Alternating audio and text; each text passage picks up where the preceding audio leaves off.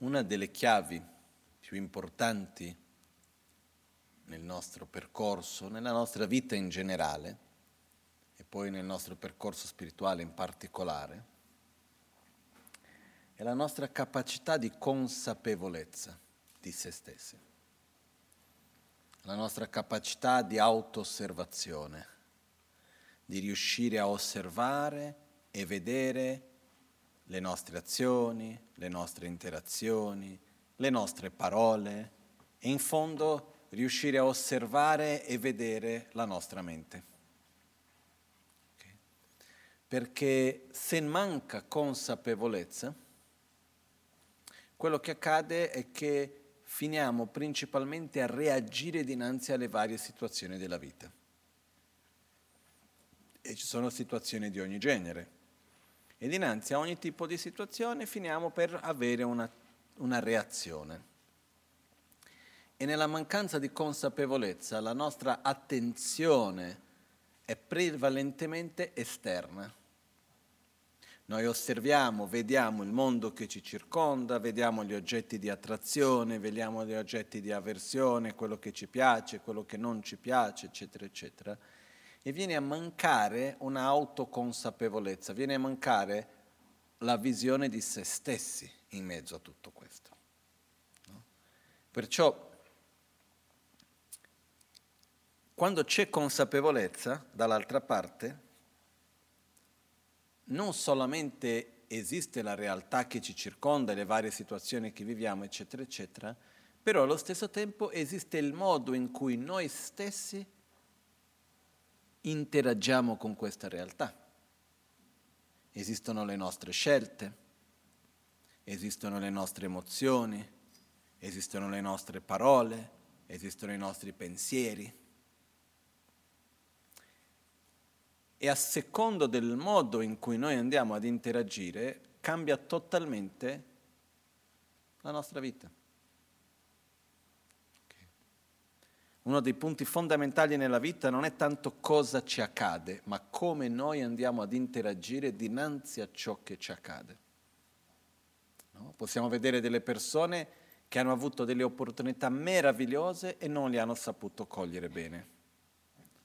Così come ci sono tante altre persone che hanno avuto delle situazioni molto difficili e sono riusciti a crescere, a imparare, a, to- a, tro- a trovare qualcosa di meraviglioso in mezzo a quella situazione così difficile. Per questo quello che veramente fa la differenza non sono le condizioni in cui noi ci troviamo, ma il modo in cui noi viviamo ciò che viviamo. E purtroppo noi siamo fatti, purtroppo meno male, dipende dal contesto, siamo fatti di abitudini. E l'unico modo per cambiare un'abitudine è smettendo di nutrire quell'abitudine e creando un'abitudine opposta. Okay. E per fare questo, una delle prime cose importanti per noi è riuscire a osservarci Immaginiamo che stiamo guidando una macchina no? e nel guidare la macchina prendiamo la strada sbagliata.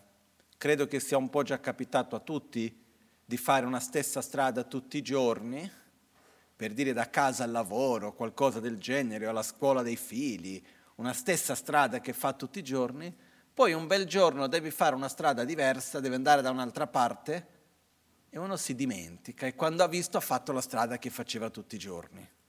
No? Ci sono anche storie molto tristi connesse con cose di questo genere che adesso non c'è bisogno di ricordarle. Perciò quello che accade è che se io sto guidando e sto andando in una direzione, ma io non ho consapevolezza, non vedo cosa sto facendo, vado in una sorta di automatismo e non ho la consapevolezza, no? in inglese la parola awareness, questa o oh, c'è una parola che ormai è andata, diventata di moda, mindfulness. No? In tibetano è Jempa e Shershin. Se noi non abbiamo questa, chiamiamo così, consapevolezza, questa presenza di vedere cosa sto facendo, entriamo negli automatismi. Automatismi in cui si ripetono delle dei meccanismi interni di, come possiamo dire, delle dinamiche in cui siamo da tanto tempo, dalla nostra infanzia in poi.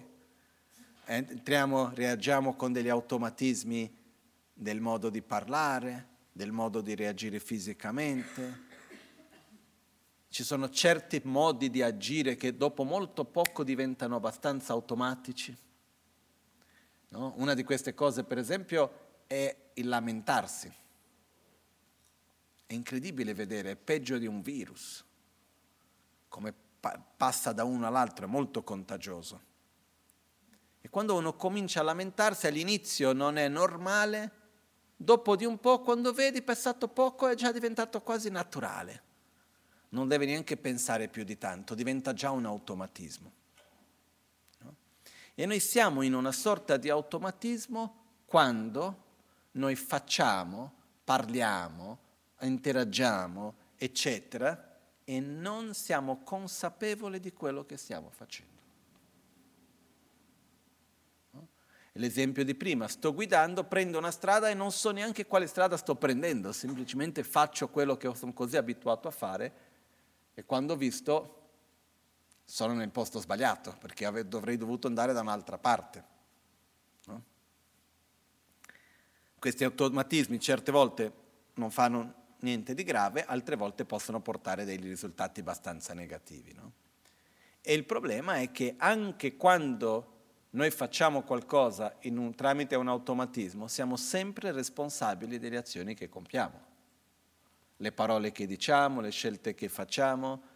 Non è che dopo, ah no, però io non avevo controllo di me perché questo, perché quell'altro, qualunque cosa sia, siamo sempre responsabili di noi stessi. Le nostre azioni portano delle conseguenze e noi siamo responsabili delle nostre azioni. No? È un po' simile come nella legge, che nella legge dice che la legge non ammette ignoranza. Se io, fa, se io rompo una legge e faccio qualcosa di illegale e non sapevo che era illegale, comunque sono responsabile per averlo fatto. Similmente, quando noi compiamo qualunque azione, che siamo consapevoli o meno di quello che stiamo facendo, le conseguenze ci sono. No? Per questo una delle cose più importanti è se io sto guidando, io devo accorgermi dove sto andando, se sto uscendo fuori strada, se non sto uscendo fuori strada, in che velocità sto andando, che cosa succede vicino a me. Devo avere attenzione, devo essere consapevole di ciò che accade. Similmente nella nostra vita è fondamentale avere consapevolezza del modo in cui interagisco con gli altri, del mio modo di parlare, fino ad arrivare al mio modo di pensare le emozioni che sento. Perché quando io ho consapevolezza di quello che sta accadendo, io posso ridirezionarmi. Ed è lì che si fa la differenza. Le abitudini ormai ci sono, e per cambiarle uno ha bisogno di gradualmente ridirezionare. Viene voglia di criticare, non critico. Viene voglia di parlare male, non parlo. Viene voglia di mangiare il cioccolato, non lo mangio.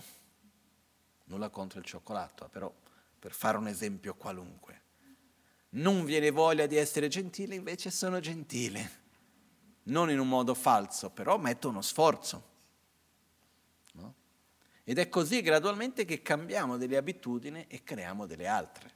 No? Oggi mi sono ricordato che durante la puja ci sono le varie offerte che vengono fatte e una di queste offerte è, eh, sono le varie parti delle vestie e una di queste è la gona. No? E nel testo parla di, che la gona è fatta di tre parti. No? Se osservate dopo quando se sono in, in piedi, comunque è fatta con ci sono tre fasce, due più piccole sopra e sotto e una grande in mezzo, che rappresentano addestrarsi, nei, sono i tre addestramenti superiori, vengono chiamati, che vuol dire l'importanza dell'addestrarsi in moralità, addestrarsi in concentrazione e addestrarsi in saggezza.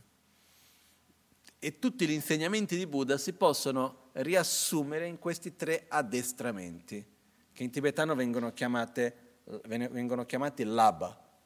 Laba, Sutrim Gilaba, Laba Tinge Zingilaba, Laba Sherab Gilaba. I tre addestramenti superiori vengono chiamati. Questo per dire che il percorso spirituale verso cosiddetta verso l'illuminazione non è una cosa immediata, è un percorso di addestramento, è un percorso gradualmente di trasformazione. E uno dei passi molto importanti, ripeto una volta ancora, è la consapevolezza, è poter vedere, osservare. Si comincia generando consapevolezza del corpo, per poi dopo avere consapevolezza della parola, per arrivare ad avere consapevolezza della mente, dei pensieri, delle emozioni. Okay? Quando cerchiamo di avere consapevolezza, per esempio, della parola, cominciamo a osservare il nostro modo di parlare. Abbiamo un'idea di come vogliamo parlare e come non vogliamo parlare. Ah, non voglio utilizzare parole che vadano una direzione della critica, voglio fare semmai delle critiche costruttive, voglio che nelle mie parole ci sia sempre la consapevolezza dell'altro e che siano parole che si basino in un sentimento di amore e non di odio, voglio che le mie parole non vadano a creare divisione fra le persone, voglio che le mie parole siano coerenti con la mia visione della realtà e quindi non cercano di portare la menzogna. E così via diamo una visione di come vogliamo che sia la nostra parola. Una volta che ho chiarezza di come voglio che sia la mia parola, è come se facesse, delineasse delle linee bianche di una strada che voglio seguire. E poi man mano durante la giornata che parlo osservo se sto seguendo quello che voglio o meno. E quando vedo che sto usando la parola in un modo che non vorrei, respiro un attimo se mai mordi la lingua, ingoia la saliva, cambia discorso. Se ormai è già uscito, ok, consapevolezza, non voglio più parlare in questo modo, senza senso di colpa. È semplicemente un processo di direzionare se stessi. Però per direzionare la parola io devo sapere come voglio che la mia parola sia e devo essere consapevole anche di come la mia parola è nel momento presente per poter darle la sua giusta direzione. Per poter direzionare la nostra mente, per avere consapevolezza della mente, ci tocca, uno, avere un'idea di come vorremmo che la nostra mente fosse, e poi tocca osservare la mente. E per questi due casi è importante conoscere meglio la nostra mente. È importante capire un po' meglio i meccanismi dei nostri pensieri, delle nostre emozioni, come funzionano e tramite questa conoscenza questo aumenta la nostra possibilità di consapevolezza per osservare noi stessi, osservare i nostri pensieri, le nostre emozioni. Perché uno degli obiettivi è ad arrivare a un livello di consapevolezza propria che riusciamo a riconoscere le sottilezze delle nostre motivazioni. Riusciamo a vedere quando l'egoismo sorge nascosto da qualche parte, lo riusciamo a beccarlo subito e dire no, tu qua non ci stai. Riusciamo a vedere quando prima che la rabbia si manifesti, riusciamo a vedere lì un pensiero di avversione piccolo piccolo che comincia a sorgere, ma tac, lo becchiamo subito e non gli diamo spazio per crescere possiamo gradualmente, però per arrivare a questo una delle cose che è importante è comprendere meglio i meccanismi della nostra propria mente, come la mente funziona. E questo è uno degli obiettivi di studiare la mente. Okay? Per questo riprendiamo adesso e nella, negli insegnamenti della filosofia buddista ci sono tanti aspetti sulla mente, ma uno di quelli, la materia principale dove si studia la mente, in tibetano viene chiamata lorik. Lo vuol dire mente, rik si può tradurre come mh, conoscenza, la conoscenza della mente. Okay? Ci sono due materie principali che si studiano non proprio insieme, ma una subito dopo l'altra e l'ordine non è necessariamente sempre uguale ehm, viene chiamata Lorik e l'altra materia che viene studiata viene chiamata Tarik. Tak vuol dire segno. quindi la conoscenza dei segni, che è dove si studia la dialettica e la logica. Tariq è dove si studia la parte di logica e dialettica e l'Orric è dove si studia la mente, quindi dove si va a classificare le varie tipologie di pensieri e così via. Okay? Perciò, vediamo velocemente, prima di andare a entrare di più nei fattori mentali, Andiamo nella pagina 50, perché quando si va a studiare la mente, la mente ci sono due modi per affrontare e osservare la mente. Uno sono le varie tipologie di pensieri no? o di menti, perché la mente non esiste una mente generalizzata, la mente è fatta di tante piccole menti o tante piccole coscienze o tante piccole pensieri, si può chiamare in tanti modi diversi. E ehm, ognuno di questi pensieri a sua volta è composto di diverse caratteristiche, ha tanti aspetti, che vengono chiamati fattori mentali, che è quello a cui dedicheremo quasi tutto il tempo questi giorni. Ma prima di quello passiamo velocemente, solo per avere un'idea generale, delle varie tipologie di menti primarie. Okay? Quindi la mente primaria è una mente che osserva un oggetto, okay? quindi che si basa su un potere sensoriale e, si, e osserva un oggetto specifico. Quando cambia potere sensoriale o quando cambia oggetto, cambia mente, cambia pensiero. Okay? Quindi se io sto vedendo la mela e a un certo punto mi metto a guardare la tazza, sono due pensieri diversi, perché hanno due oggetti di percezione diversi. Okay? Quando parliamo di mente primaria ci sono diversi modi per classificarla e quindi vediamo velocemente questo. Questa è anche un'altra materia che potremo passare qua abbastanza tempo a studiarla, eccetera, però non entriamo nei dettagli adesso di questo, solo volevo guardarlo un attimino in un modo un po' superficiale per avere un'idea generale. Poi entreremo dentro dei fattori mentali che compongono tutte queste menti che andremo a vedere qua, sono composte da fattori mentali ok? Poi dopo andremo a vedere quelli. Perciò, classificazione della mente in termini di cognizione valida e non valida. Viene chiamato l'Oric Dun, le sette tipologie di menti. Cognizione valida e non valida, una cognizione valida è una percezione che ha coerenza con l'oggetto in cui davanti al quale si trova. Una cognizione non valida è una mente che percepisce l'oggetto in un modo che l'oggetto non è capace di sostenere. Quindi esistono percezioni valide e percezioni non valide. Okay? Um, prima quindi diviso in due, cognizione valida e non valida. Cognizione valida viene chiamato in tibetano tsema.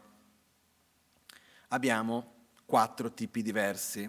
Un osum tsema, uh, wangpo ngosun tsema, yigi ngosun tsema, rangri, rangri ngosun tsema, neljur ngosun tsemas, e dopo rangten jesu pakpas, jepa tsema. Quindi in realtà principalmente due tipi di cognizione valide, ngosum tsema e jepak tsema, la cognizione valida diretta e la cognizione valida inferenziale. Okay? La cognizione valida diretta è una percezione di un oggetto che non avviene tramite un concetto. È una, è una percezione che è totalmente diretta, ossia, mm, facciamo un esempio.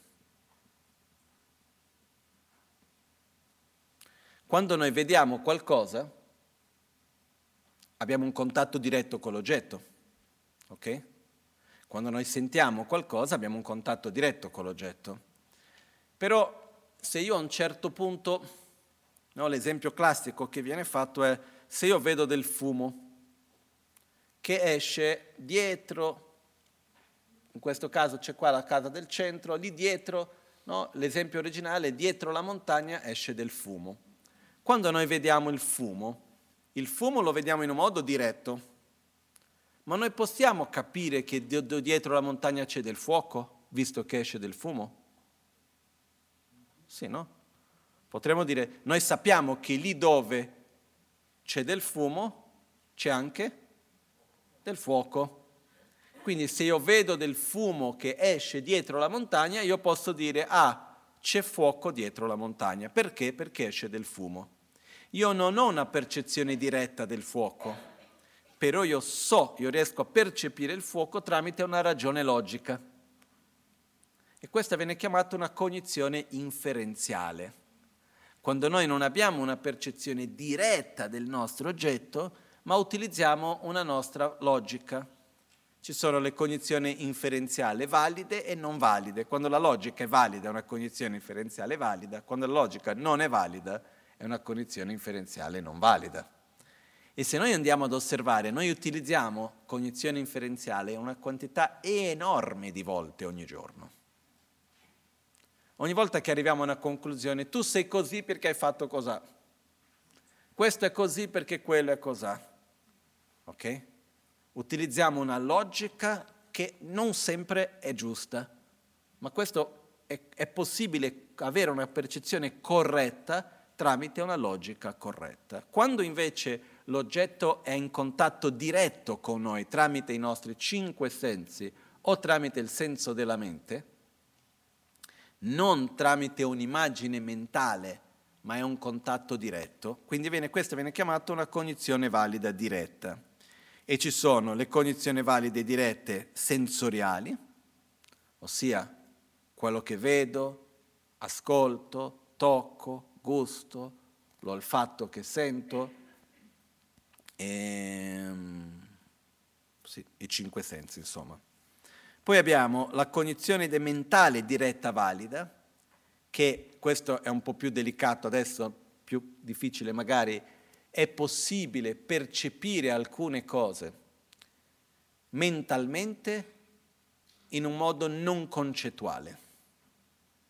Sono delle esperienze che noi possiamo avere mentali in cui percepiamo, abbiamo una percezione che è totalmente mentale, però non concettuale. Okay?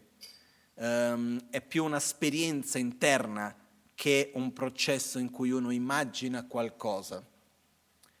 Per esempio si dice che quando uno medita nell'impermanenza, arriva un momento nel quale all'inizio uno percepisce l'impermanenza tramite un percorso logico. A un certo punto riesce a percepire l'impermanenza in un modo non logico, va oltre quello, viene chiamata un'esperienza diretta. Okay? E quando c'è un'esperienza diretta è un'esperienza che va al di là delle parole, che non si riesce a mettere in parole. Poi abbiamo la cognizione di conoscenza di sé diretta, valida, sarebbe la autocognizione. Questa è una piccola parte della mente che percepisce la mente stessa. E qua potremo passare ore dibattendo su questo. E poi abbiamo la cognizione diretta yogica. La cognizione diretta yogica eh, nel Giorno Sumsema è la cognizione diretta, valida, del vuoto di esistenza intrinseca e la realizzazione della vacuità. Ok? Così adesso per, qual- per, alcuni questo vuol dire molto, per altri vuol dire poco, però non entriamo nei dettagli adesso, ok? Io devo un attimino trattenermi per non entrare nei dettagli, solo avere una visione generale. Quindi in poche parole, le cognizioni valide sono di due tipi. O tramite un'esperienza diretta o tramite una ragione logica che percepiamo l'oggetto. Poi noi abbiamo le cognizioni non valide, ossia quando noi andiamo a vedere e attribuire un significato a un oggetto che in realtà non corrisponde del tutto all'oggetto. E abbiamo um, lokshe, tetsom, cesce, yiche, non la maneba, sono cinque. Perciò abbiamo lokshe, che sarebbe la consapevolezza erronea, che a sua volta si, div- si, divide in consapevolezza concettuale erronea e consapevolezza non concettuale erronea. Consapevolezza, o se no possiamo tradurre come percezione concettuale erronea, percezione non concettuale erronea. Per esempio, una percezione non concettuale erronea. Sono in aereo e vedo delle case piccoline lì dall'alto, ma non ci bisogna neanche andare in aereo. Di giorno guardiamo qua, vediamo le, le case dall'altra parte del lago. E diciamo, guarda che piccoline sono le case. Le case effettivamente come esperienza sono piccole così o è una percezione erronea dettata dalla distanza in cui ci troviamo? No, una percezione erronea. Non so, io da bambino mi piaceva, quando si faceva un viaggio lungo che si andava in spiaggia, mi ricordo, di notte mi piaceva sdraiarmi dietro nel, nella macchina e c'era il vetro della macchina, scendeva così, riuscivo a vedere la luna e avevo la sensazione che la luna mi stesse seguendo.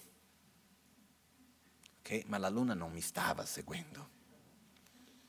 O se io prendo per esempio un fuoco, un punto di luce e lo giro velocemente, abbiamo la percezione come se ci fosse un cerchio, però cerchio non c'è, è una percezione erronea. Ok? E qua possiamo anche aprire diversi dibattiti, ok? Quando vedo un'immagine che si muove di, una, di un film, è una percezione erronea o una percezione valida? C'è movimento o ci sono tante immagini ferme?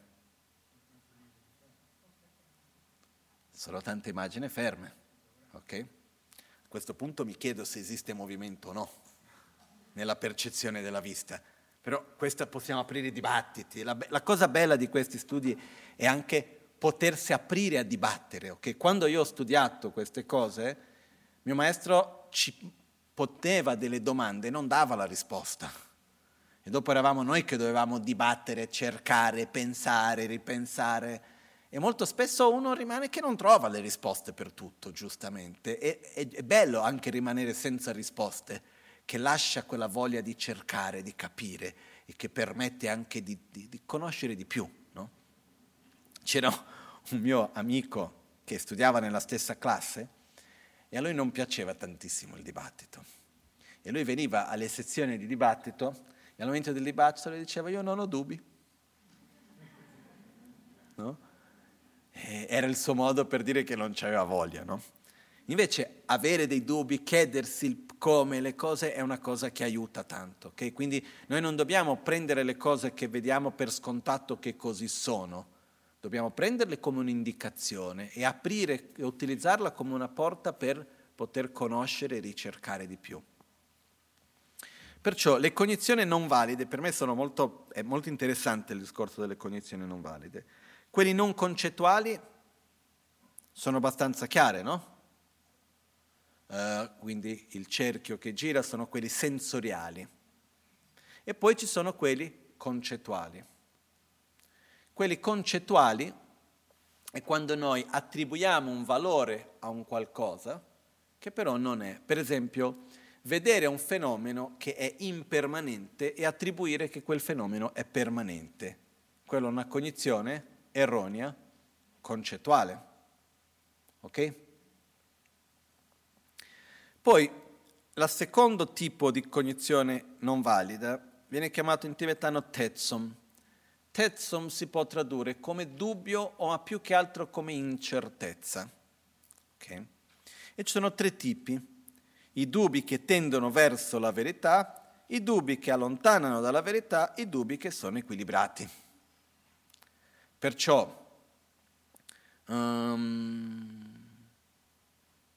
possiamo fare qualunque esempio.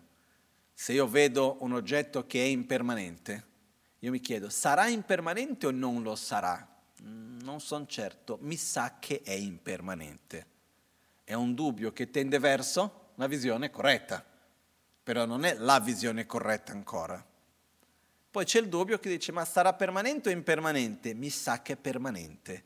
Quindi è il dubbio che tende verso la visione scorretta. E poi c'è il terzo che dice permanente o impermanente non faccio la minima idea. Rimane neutro. ok? E queste sono le incertezze, cosiddetti dubbi incertezze. Poi abbiamo stati mentali che vengono chiamati in tibetano di cesce e siamo pienissimi di cesce. Cesce viene tradotto qua come riconoscimenti. Um, e c'è il riconoscimento diretto o non concettuale e il riconoscimento concettuale. Che cos'è il cesce? Vediamo un oggetto, ok? o se no sentiamo il suono.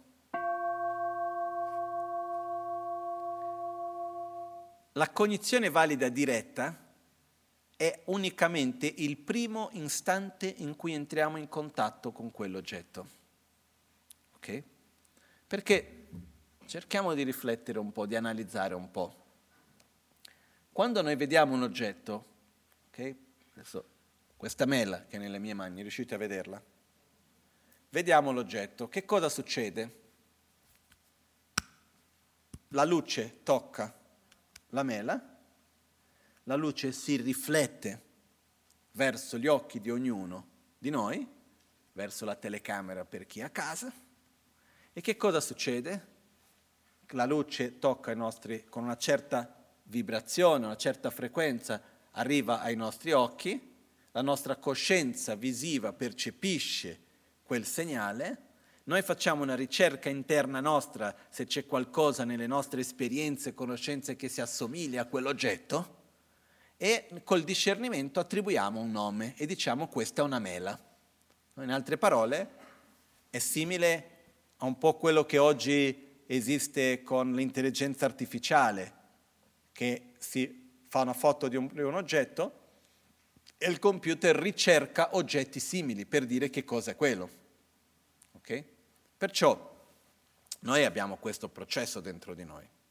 Ma nel momento in cui io vedo l'oggetto e attribuisco il nome e dico questa è una mela, subito dopo io ho una percezione continua, ho una continuità di quella prima percezione.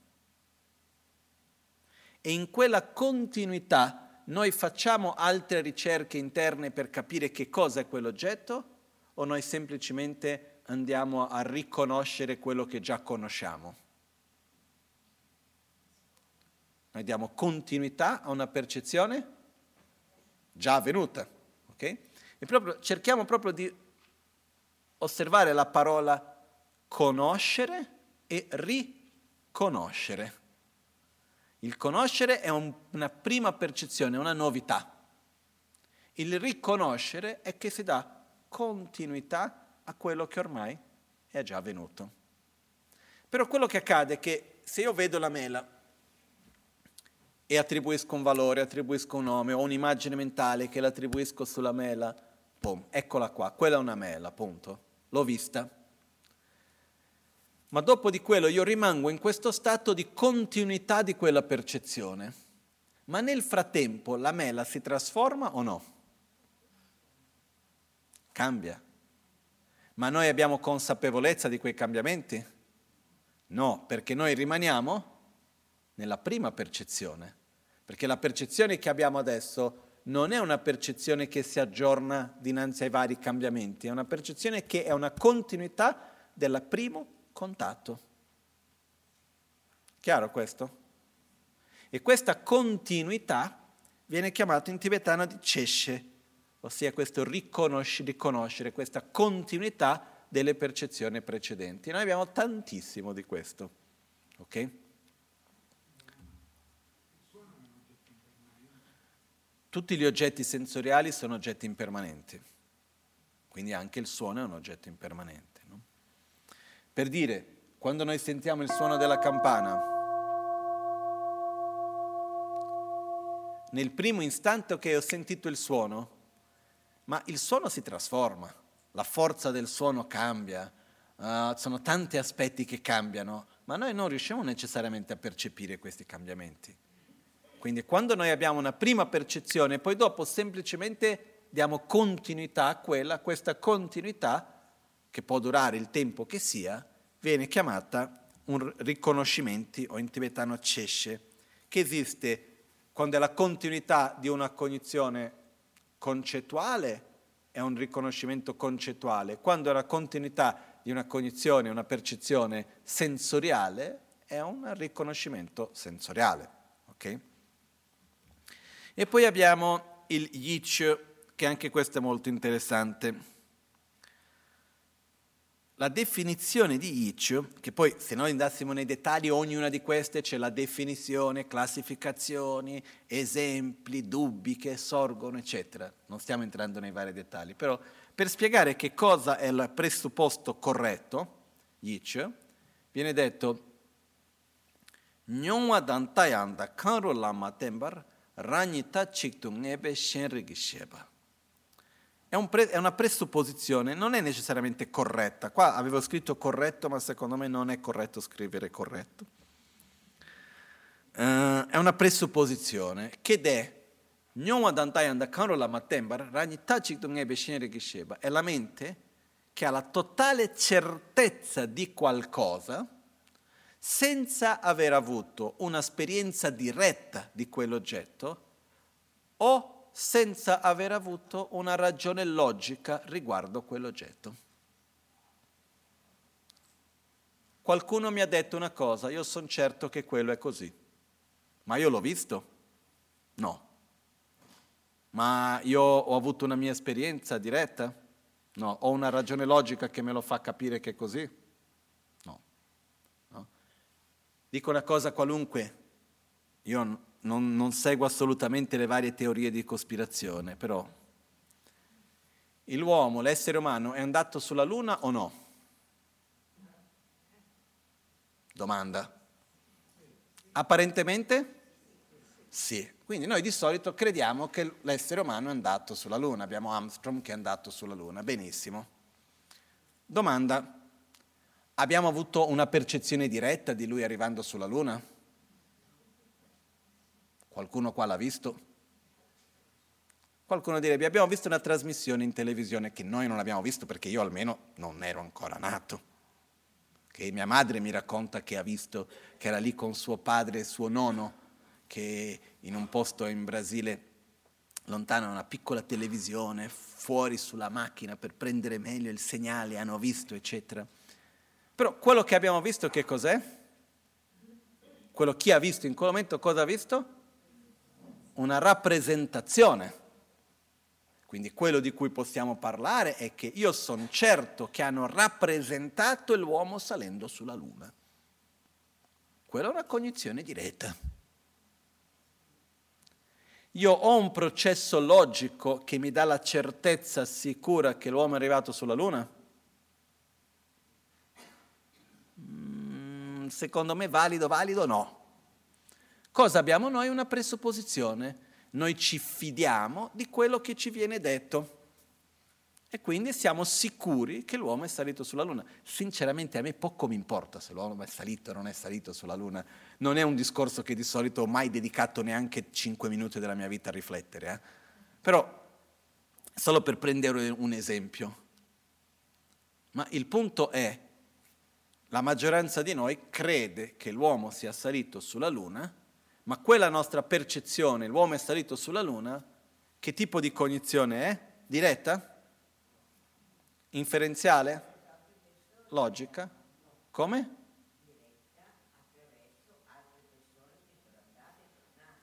Questo per quello che, quello viene chiamato una presupposizione, nel senso che io non ho visto la persona andare e tornare, quello che io ho visto è qualcuno che mi racconta. Adesso senza, lasciamo stare il discorso della luna o meno, ma qualunque altra cosa, una persona mi racconta una cosa, io ci credo, ma io ci credo perché? Perché mi fido di quella persona. No? Quindi quando qualcuno ci racconta qualcosa o vediamo una rappresentazione di qualcosa e noi crediamo in quello e arriviamo a quella conclusione lì, senza aver avuto un'esperienza nostra diretta di quell'oggetto specifico, e senza avere una ragione logica che ci fa comprendere chiaramente quell'oggetto specifico è una presupposizione, che può essere corretta? Come può essere? Non corretta. Le presupposizioni rientrano nelle categorie delle cognizioni non valide perché la presupposizione non sarà mai come, è sempre un'immaginazione. È sempre un immaginare qualcosa sulla base di qualcosa che è stato visto, detto, eccetera non è mai una percezione, è molto diversa dalla percezione diretta. Ok?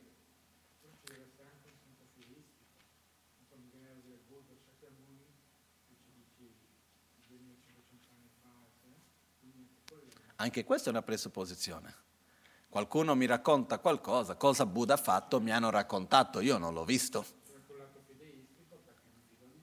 C'è una, questo c'è l'aspetto di avere la fede, no? quindi io ho fede in questo, per questo, e quindi e come possiamo vedere qua, guarda, abbiamo le varie tipologie, abbiamo la presupposizione in contraddizione con un motivo, presupposizione senza una ragione, presupposizione con una ragione non determinata, con un motivo non stabilito o con un motivo sconosciuto. Ossia, in poche parole, noi crediamo in qualcosa o senza ragioni, o per qualcuno ci ha dato una ragione che noi non la capiamo. Non lo so, io vedo spesso che succede questo è così, come mai? Ah, perché abbiamo sentito dire nelle notizie. Uno ha sentito dire una cosa di qua e di là, ma non ha neanche capito bene la ragione di quello che è stato spiegato, però noi in qualche modo crediamo, arriviamo a quella conclusione.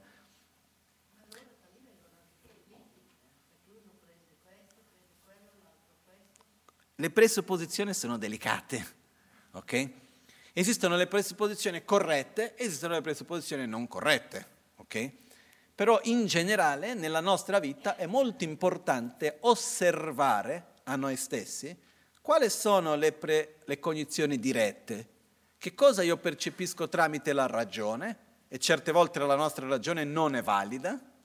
E certe volte noi arriviamo a delle conclusioni dove non c'è neanche la ragione. C'è un semplicemente uno ha detto, ho visto questo, l'altro ha detto, e certe volte arriviamo a delle conclusioni senza neanche mettere davanti una ragione. Okay? Perciò le presupposizioni sono molto pre- più presenti nella nostra vita di quello che noi di solito immaginiamo. Ed è qualcosa che dobbiamo in parte stare attenti, osservare, perché se una presupposizione va vista come una presupposizione, può essere giusta come può essere non giusta. Quindi una delle domande importanti è dove mi porta questa presupposizione? E l'altro punto è avere consapevolezza che la presupposizione è una presupposizione. Questo è un altro aspetto importante. La fede... Io posso avere fede da vacanze, sì. però non capisco niente. Probabile. Cosa succede su questo, Luisa? Questo entra in un'altra parte che ci sono, per esempio, ci sono tre tipi di fenomeni. Vengono chiamati i fenomeni um, come si può tradurre? Uh, I fenomeni scoperti, aperti, i fenomeni nascosti e i fenomeni molto nascosti. I fenomeni scoperti o aperti sono quelli che si possono percepire e vedere tramite i nostri sensi direttamente. Okay? Sono le cose che si possono percepire tramite i nostri sensi. I fenomeni nascosti sono quelli che non si possono vedere tramite i sensi, ma si può comprendere tramite la ragione. I fenomeni molto nascosti sono quelli che non si può comprendere né con la percezione diretta e neanche con la ragione. E qua rientra la fede. Perché cosa succede? La fede si basa su un altro discorso. Qua apriamo una porta una, su, e questa è una delle parti quando si parla della, delle varie tipologie di menti, eccetera. C'è una di queste che rientra nella parte della fede, però la base della fede è un'esperienza diretta con l'interlocutore. Quindi dal momento in cui io ho fiducia perché ho un'esperienza diretta con l'interlocutore, con quello che mi trovo davanti, l'esempio che hai fatto benissimo con la Maganchen, io ho avuto la mia esperienza e quindi su diverse cose ho visto che è qualcosa di reale eccetera. Quindi quando mi dice qualcosa che io anche se non capisco, io mi fido. No? Nel mio caso, diverse volte Rimpo ci ha detto delle cose che io un po' mi sono storto il naso e ho detto ma sarà così. Poi passati dieci anni aveva ragione, o passati vent'anni aveva ragione. No? E quindi dopo la prima, seconda, terza volta, dipende, a un certo punto uno dice mi fido. Ok? E questo è un po' come funziona la fede. Okay? Quindi io mi fido di chi ho davanti a me perché ho un'esperienza diretta riconosco che io arrivo fino a un certo punto, è come quando per esempio, un, anche, nella, anche nella scienza, un scienziato viene e ci dice qualcosa che è stato una scoperta scientifica. Io non ho la capacità di percepire direttamente quello che è stato detto e le mie conoscenze non mi permettono di comprendere quello tramite la logica. È un atto di fede. Per... Come? Mm?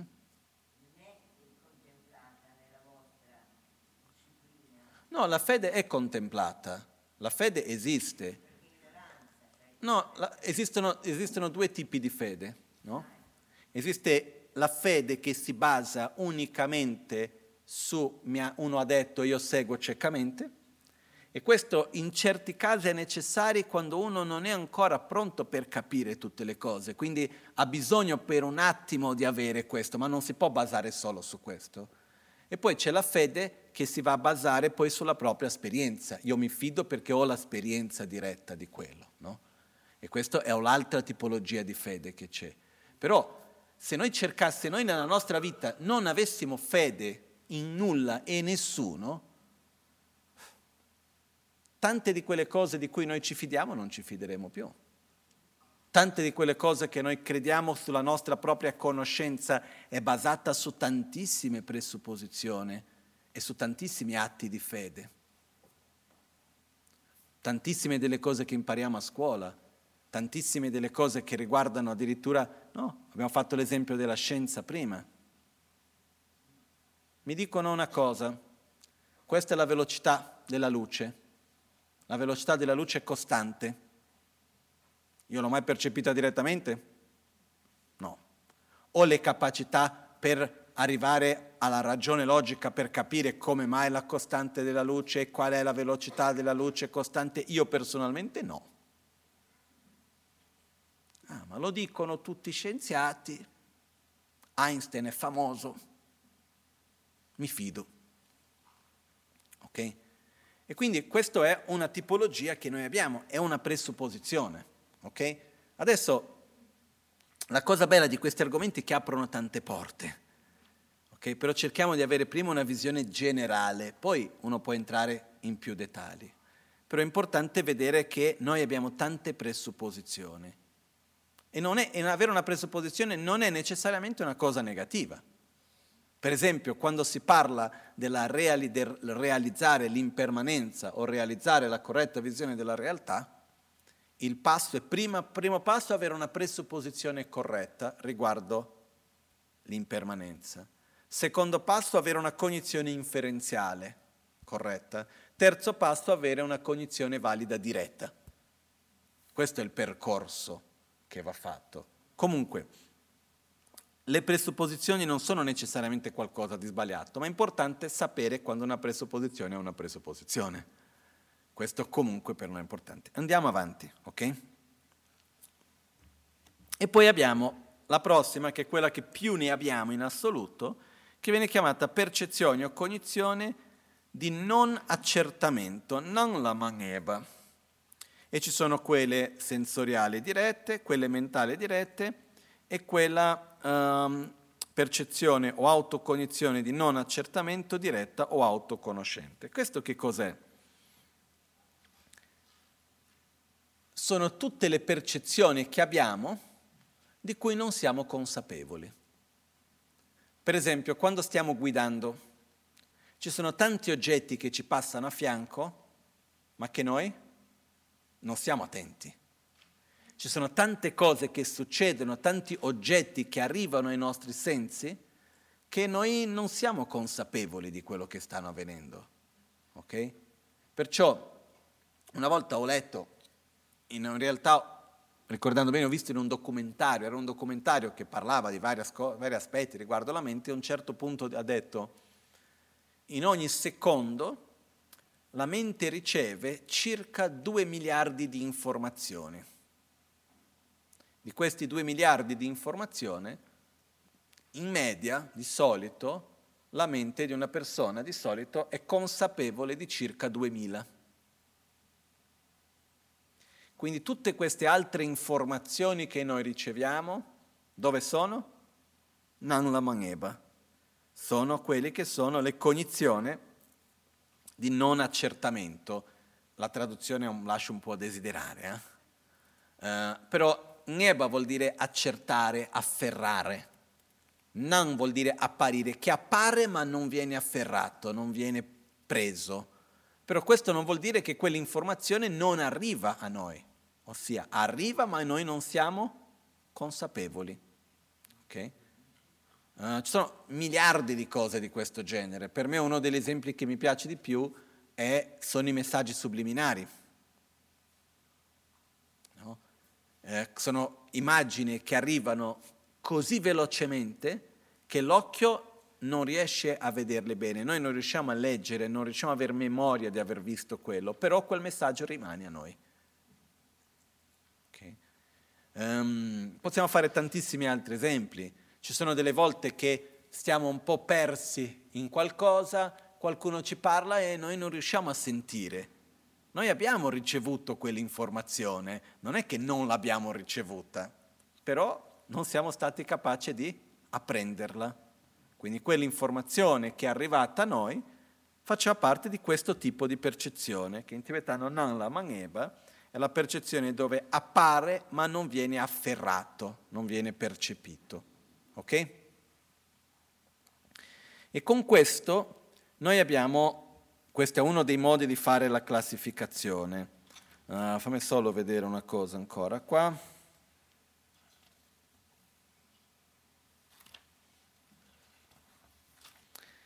Poi qua ho andato più avanti e ho scritto c'è la definizione di ognuno di questi, entrando più in dettagli, eccetera, eccetera, che secondo me in questo momento non è necessario, perché entreremo a un certo livello di dettagli che poi ci, per, ci perdiamo, se apriamo questo siamo anche domani, siamo ancora qui, ok?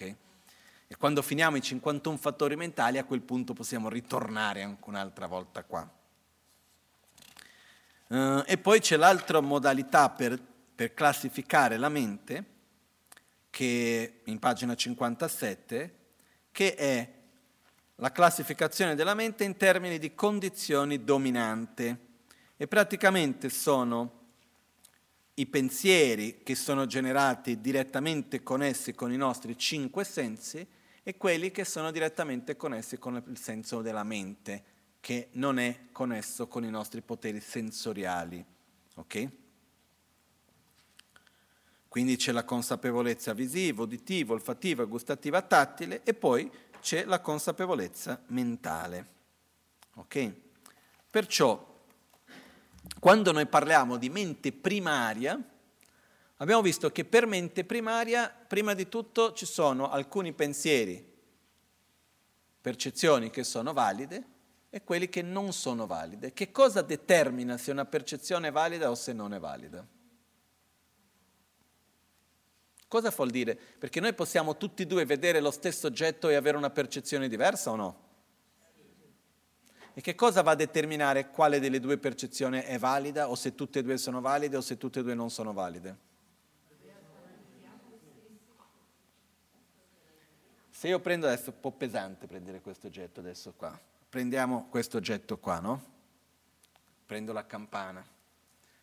Io la vedo come piccola Qualcuno la può vedere come grande, io la vedo come campana, qualcuno la può vedere come bicchiere, io la chiamo mia, uno la chiama tua e così via, ok? Quello che determina se la nostra percezione è giusta o è sbagliata è se l'insieme delle parti dell'oggetto, se l'oggetto nel suo insieme è o non capace di sostenere le caratteristiche e le funzioni che abbiamo attribuito. Ok? Perciò, quando io vado e vedo un cerchio di luce nell'aria e dico guarda c'è un cerchio di luce nell'aria, in realtà un punto di luce che gira, io vedo e dico guarda il cerchio di luce nell'aria, quell'oggetto effettivamente può sostenere quella caratteristica che ho attribuito o no? Esiste una luce che effettivamente si unisce di punto a punto in un cerchio perfetto? No, quello che esiste è un punto di luce che gira in tale velocità che a me mi appare come se fosse un cerchio. Se io vedo quello e dico guarda il punto di luce che gira in tal modo che appare come se fosse un cerchio, è una percezione corretta. Così come se io guardo lontano e vedo le casette, le case, e dico guarda le case che sono nella misura normale di una casa, però visto che sono lontane appaiono a me piccoline, ma in realtà non sono così. È una percezione valida o non valida? Valida. Se io vedo la casa e dico guarda che case piccoline ci stanno nelle mie mani, è una percezione erronea. Perché? Perché se vado a cercare, se vado verso la casa a prenderla, faccio un esempio che mi è capitato quest'estate scorsa, sono andato a camminare in montagna, ero sul Monte Bianco, Monte Rosa, e a un certo punto arrivo in un punto in montagna e c'era un lago glaciale e volevo, io ho le mie fisse, fra le mie fisse non mi piace fare un sentiero e ritornare sullo stesso, voglio sempre fare i percorsi ad anello e fare. E lì l'unica possibilità che c'era era attraversare il lago e scendere in mezzo al bosco fuori sentiero. Però ho detto proviamo.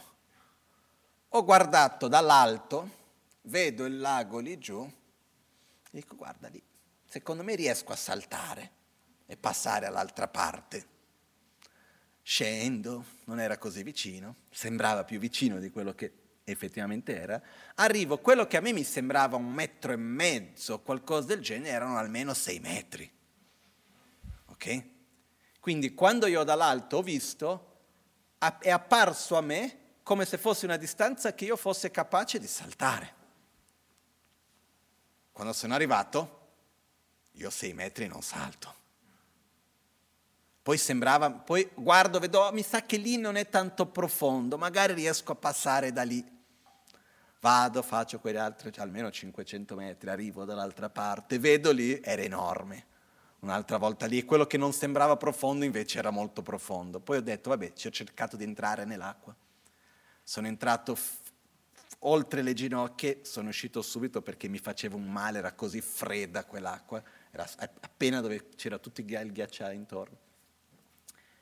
Questa è una percezione erronea, perché io ho attribuito un valore che effettivamente non era capace di sostenere. Ok?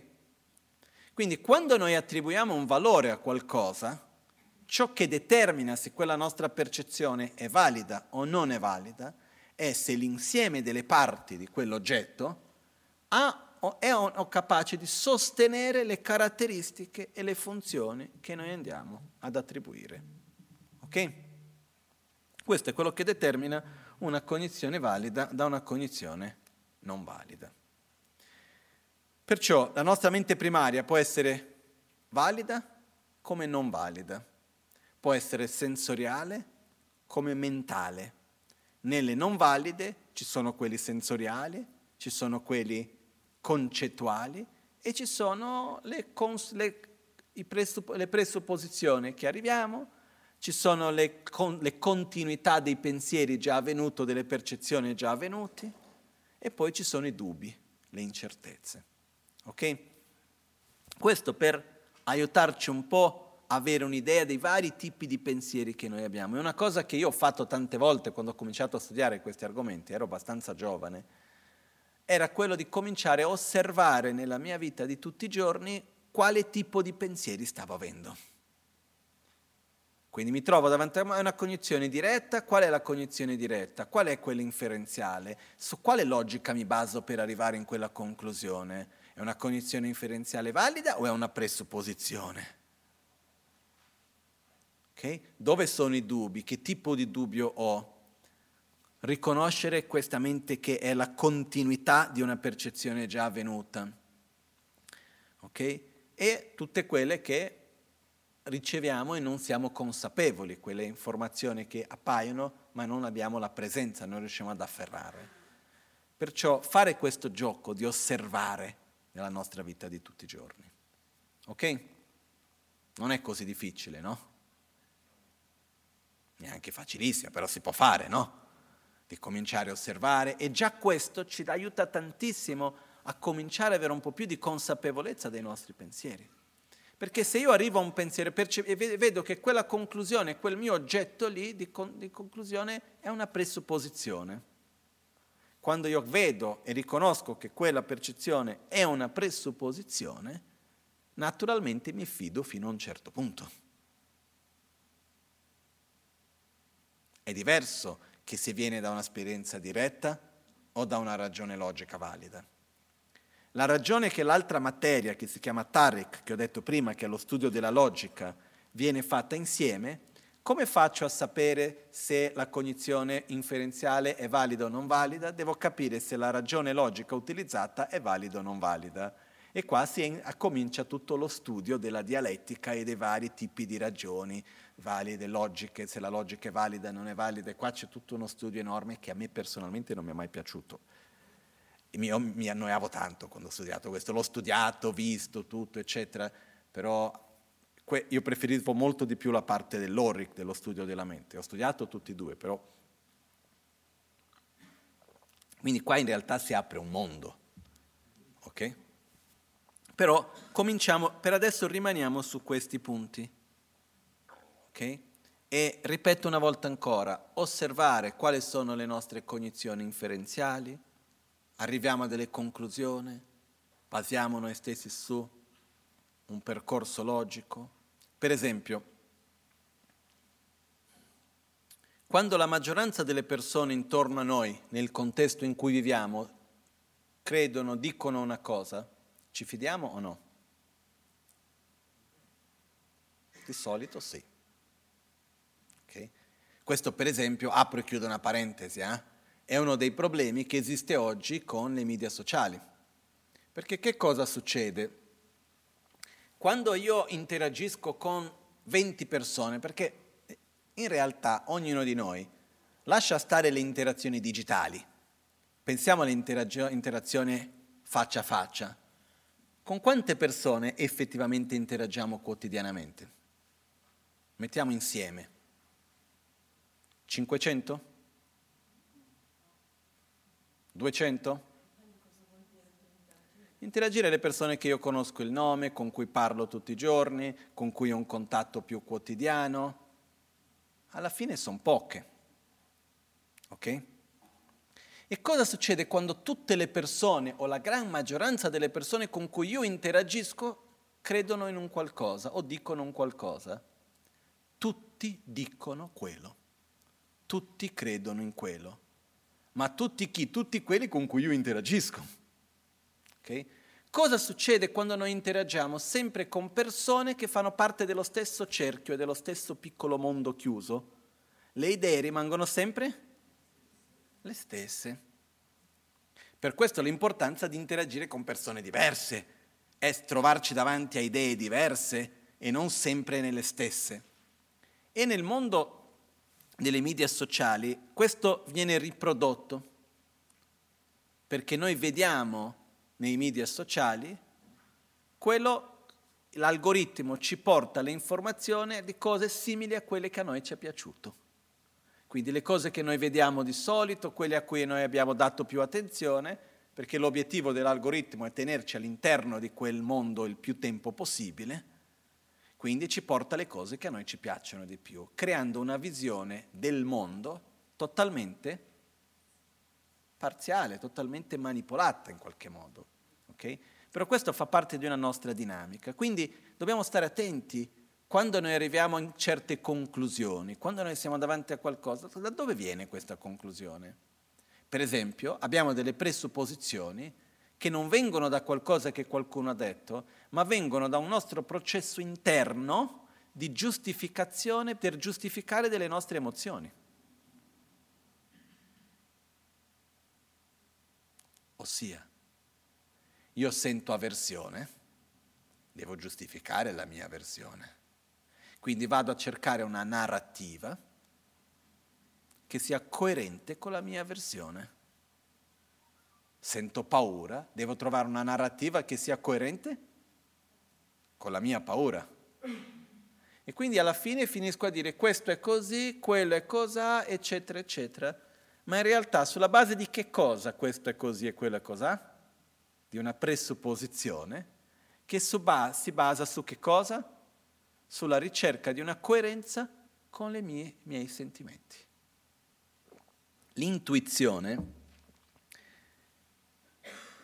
dobbiamo vedere dove metterle nell'insieme, perché l'intuizione è una parola che non saprei come tradurla in tibetano, quindi non so bene dove inserirla qua. Però l'intuizione, innanzitutto, se noi facessimo, no, vediamo dove va messa, è una percezione sensoriale o una percezione mentale l'intuizione? L'oggetto di percezione dell'intuizione è la forma, il suono, il gusto, il tatto, l'olfatto o è un oggetto mentale? È mentale. Perciò prima di tutto la, la intuizione è un oggetto mentale, è una cognizione mentale. Può essere valida come non valida. Ok? Perciò per me la nostra intuizione è un processo chiamiamo così logico, anche se non è la parola più giusta da utilizzare, dove noi basa- basandoci sulle nostre esperienze precedenti e basandoci sulle informazioni che noi abbiamo in generale, mettiamo insieme le parti in un modo non tanto consapevole, in un modo molto più sottile. In realtà il nostro inconscio tanto lavora e certe volte riusciamo ad avere contatto con queste conclusioni. E qui esiste un lavoro non indifferente che è di imparare ad ascoltare le nostre intuizioni e portarle a gala, perché di solito sono molto basse come volume e poi dopo dobbiamo riportarla a un livello più concettuale per dargli una direzione. No? Però entrerebbero dentro una cognizione mentale, ok? Poi possono essere giuste come non giuste, dipende dal caso. La mia esperienza è che di solito, io non posso parlare di altri, parlo di me, la intuizione ogni volta che ho saputo riconoscere e seguirla ha funzionato. Le volte che ho visto e non ho seguito non ha funzionato, nel senso che sarebbe stato meglio seguirla.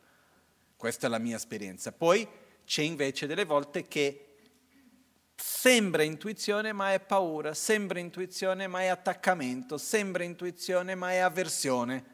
Ci sono altri sentimenti che sono anche lì mischiati, quindi non è così ovvio dire, per quello che dico che l'intuizione come cosa in generale non è del tutto una cosa sicura, perché bisogna vedere se è pura o se è mischiata con altre cose. Ok? Um, ok, con questo diciamo che abbiamo visto un po' quello che intendiamo per le varie tipologie di mente primarie. Vengono chiamate le sette mente primarie, vediamo di contarle. Abbiamo quindi la cognizione diretta valida, cognizione inferenziale valida, consapevolezza erronea, dubbio, riconoscimenti, presupposizione e percezione di non accertamento. Queste sono le sette tipologie di menti primarie. Ok? Adesso, cosa determina dove comincia una percezione e dove finisce, dove comincia un'altra? Perché la nostra mente è un flusso di pensieri e percezione. Okay? Noi, nello stesso momento, possiamo avere fino a un massimo di sei stati mentali, di sei percezioni, di sei cognizioni, chiamiamo così. Ok? che io faccio fatica con le traduzioni, sinceramente. Comunque sia, in tibetano la parola è namshe, e noi abbiamo un totale di sei che possono esistere allo stesso tempo, che sarebbe la cognizione visiva, udi- auditiva, uditiva, uditiva, olfattiva, gustativa, tattile e mentale. Okay?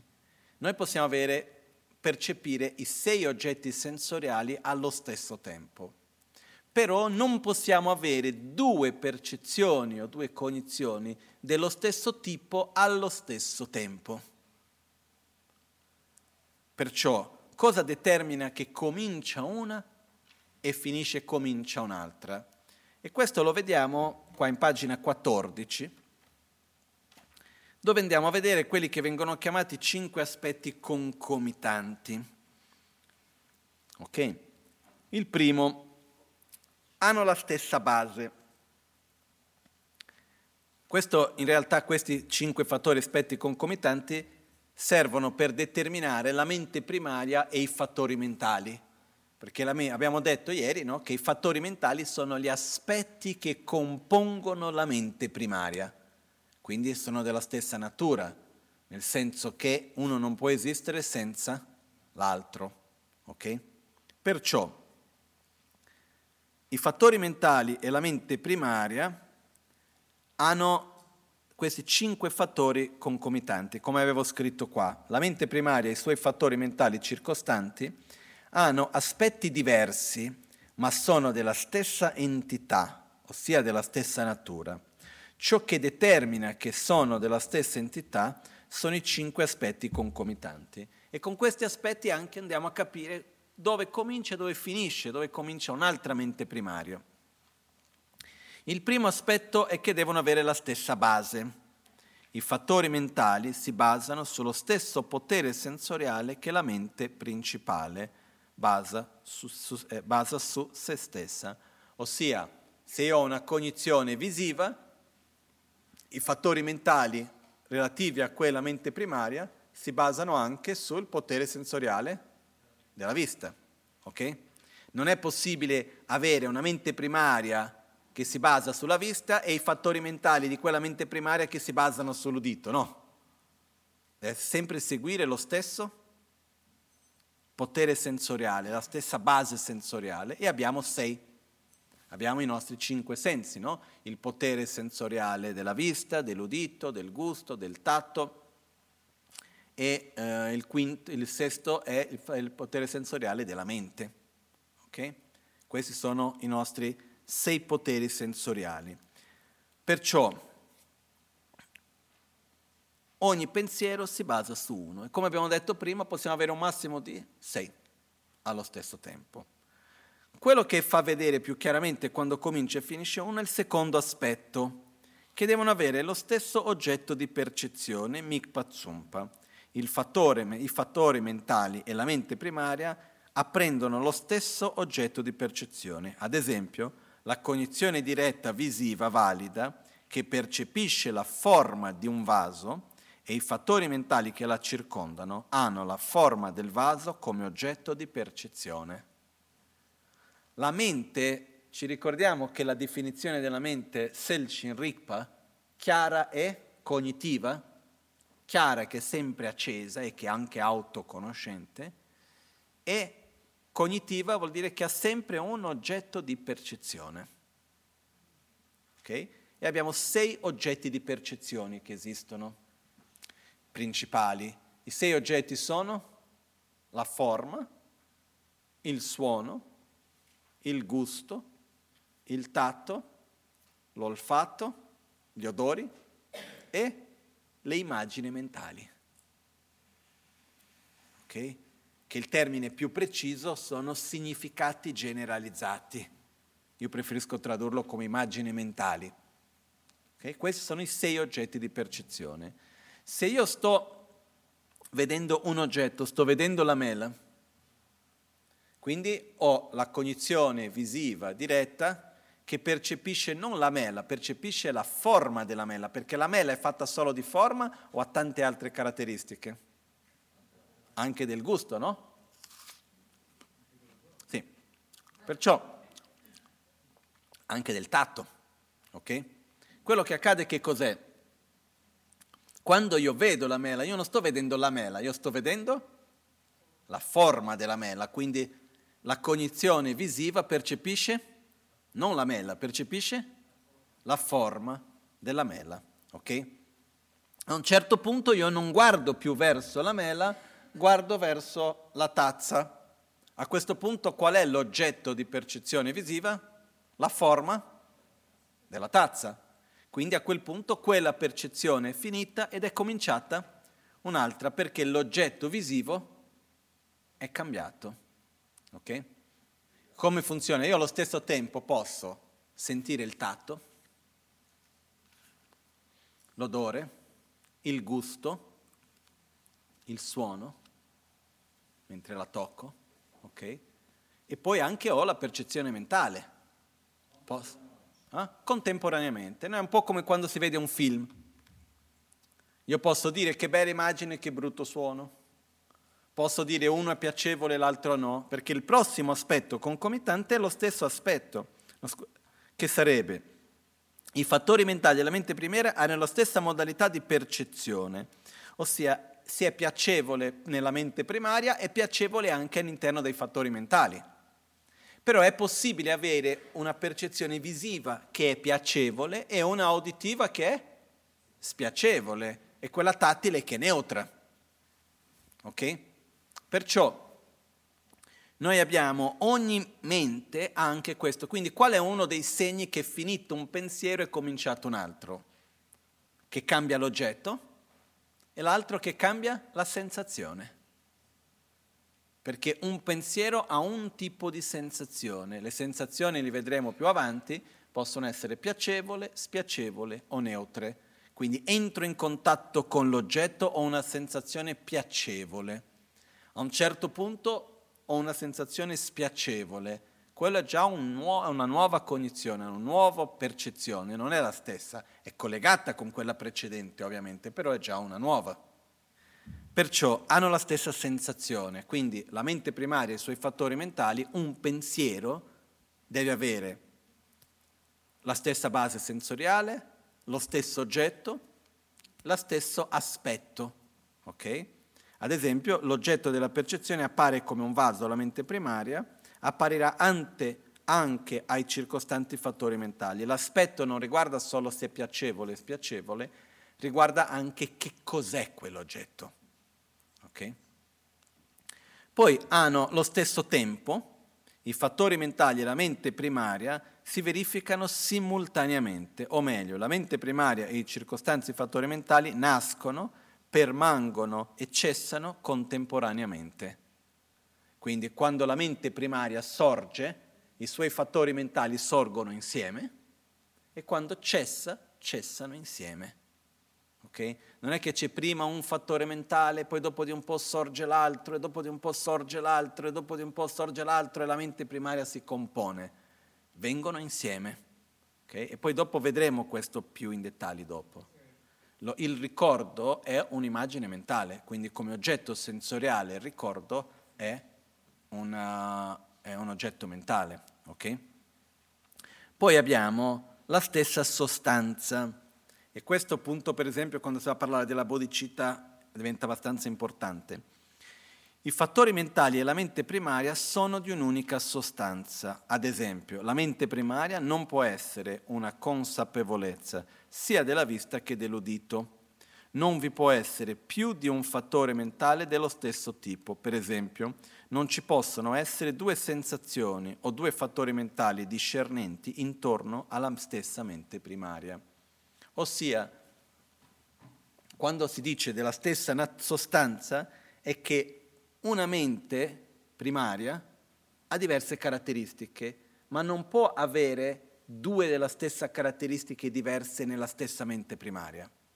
Per dire, se c'è la sensazione di piacere, non può esserci anche la sensazione di non piacere o di piacere o sofferenza nella stessa mente primaria. Se c'è un discernimento di un certo tipo, non ci può essere il discernimento di un altro tipo nella stessa mente primaria. Ok? Quindi questo quando andremo a vedere i fattori mentali si capirà meglio. Però quello che è importante è che una mente primaria ha certe caratteristiche e quelle caratteristiche è una per tipo, non può cambiare caratteristica all'interno di una stessa mente primaria. C'è bisogno che la mente primaria cambi perché cambino queste caratteristiche. Ok, ci siamo? Perciò uno dei punti fondamentali di quello che abbiamo appena visto è i nostri pensieri si basano su oggetti sensoriali e su poteri sensoriali. Ossia, io non riesco a percepire nulla, nulla, indipendentemente dai poteri sensoriali, ossia del mio corpo.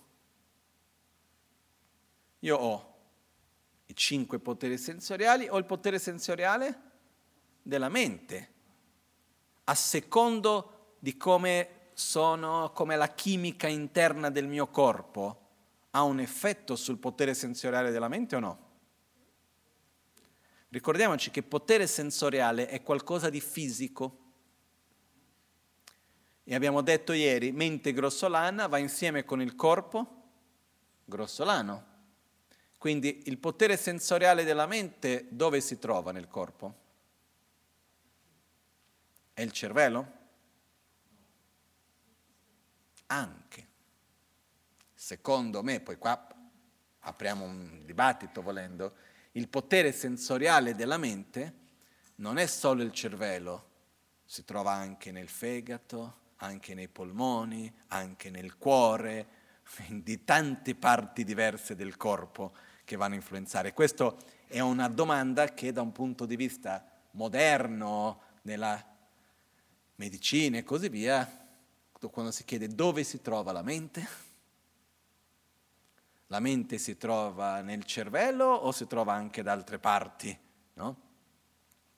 E quello che io credo è che il nostro potere sensoriale mentale ha tante caratteristiche e diversi aspetti che sono connessi con, uno, la chimica del corpo in generale, con tutti i vari organi, è molto più complesso di quello che noi di solito riusciamo a puntare il dito e dire non è semplicemente le connessioni neuronali e basta, ci sono tanti altri aspetti secondo me che sono connessi, però questo non è il nostro punto di discussione adesso. Il punto di discussione è che la nostra percezione della realtà, i nostri pensieri, perché noi ci relazioniamo con ogni cosa tramite i pensieri. Alla fine che cos'è la mente se noi andiamo a vedere? La mente è lo strumento tramite il quale noi sperimentiamo la realtà. La creiamo, la viviamo, sperimentiamo ogni cosa. Ok? Quindi di conseguenza è quello tramite il quale noi esistiamo. Però la nostra mente non esiste in un modo separato, autonomo, indipendente dal nostro corpo. Questo l'abbiamo appena visto. Perché i pensieri dipendono dai poteri sensoriali e anche dagli oggetti sensoriali. Quindi ogni pensiero è un'unione di tre cose. Potere sensor- oggetto sensoriale, potere sensoriale e coscienza sensoriale. Questo viene chiamato, questo è uno dei fattori mentali che viene chiamato contatto, che lo vedremo magari domani o dopodomani lo vediamo. Però quello che noi chiamiamo di realtà, è un insieme di queste tre cose. No? Almeno per me, la prima volta che sono riuscito a capire un po' questo, a me mi ha aperto un mondo e un po' mi ha fatto anche un po' paura in certi versi. Che quello che io vedo, quello che per me esiste, ogni pensiero che ho, ogni emozione che sento, ogni percezione che ho, non è quello che c'è, è un insieme e la mia mente non esiste senza il mio corpo. A un livello sottile, anche a un livello molto sottile, anche, ma a un livello molto sottile uno va da una vita a un'altra, la mente in un altro modo. Se uno non ha un corpo fisico, ha un corpo sottile, con cui la mente sottile è direttamente connessa. Però, dal momento in cui ogni pensiero si basa su un potere sensoriale, su una base, Vuol dire che i pensieri non possono esistere senza la mente, che non sono due entità diverse. Questo vuol dire tanto. Okay? Perciò quello che accade nella mente accade nel corpo, quello che accade nel corpo accade nella mente. Perché è quell'esempio che ho fatto alcune volte, no? Se io prendo questi due oggetti, prendo la mela, ce l'ho qua la mela, e prendo, no? Prendiamo questo qua, il damaru, ok? E vi chiedo che colori hanno? Non è una domanda difficile, dai. Qual è il colore? La mela è? Rossa. Il damaro si vede? verde. Benissimo. Sono colori molto diversi uno dall'altro? Facilmente distinguibili, no? Quindi sono colori diversi. Perché sono colori diversi? Perché questo è rosso e questo è verde? E perché sono colori così diversi? Perché sono così? La ragione è la seguente. La luce tocca questi oggetti. Il riflesso su questi oggetti ha delle loro caratteristiche che la luce ritorna su di noi con una certa frequenza. Nostri, il nostro potere sensoriale visivo, i nostri occhi in quanto esseri umani, percepiscono le frequenze di luce in un certo modo.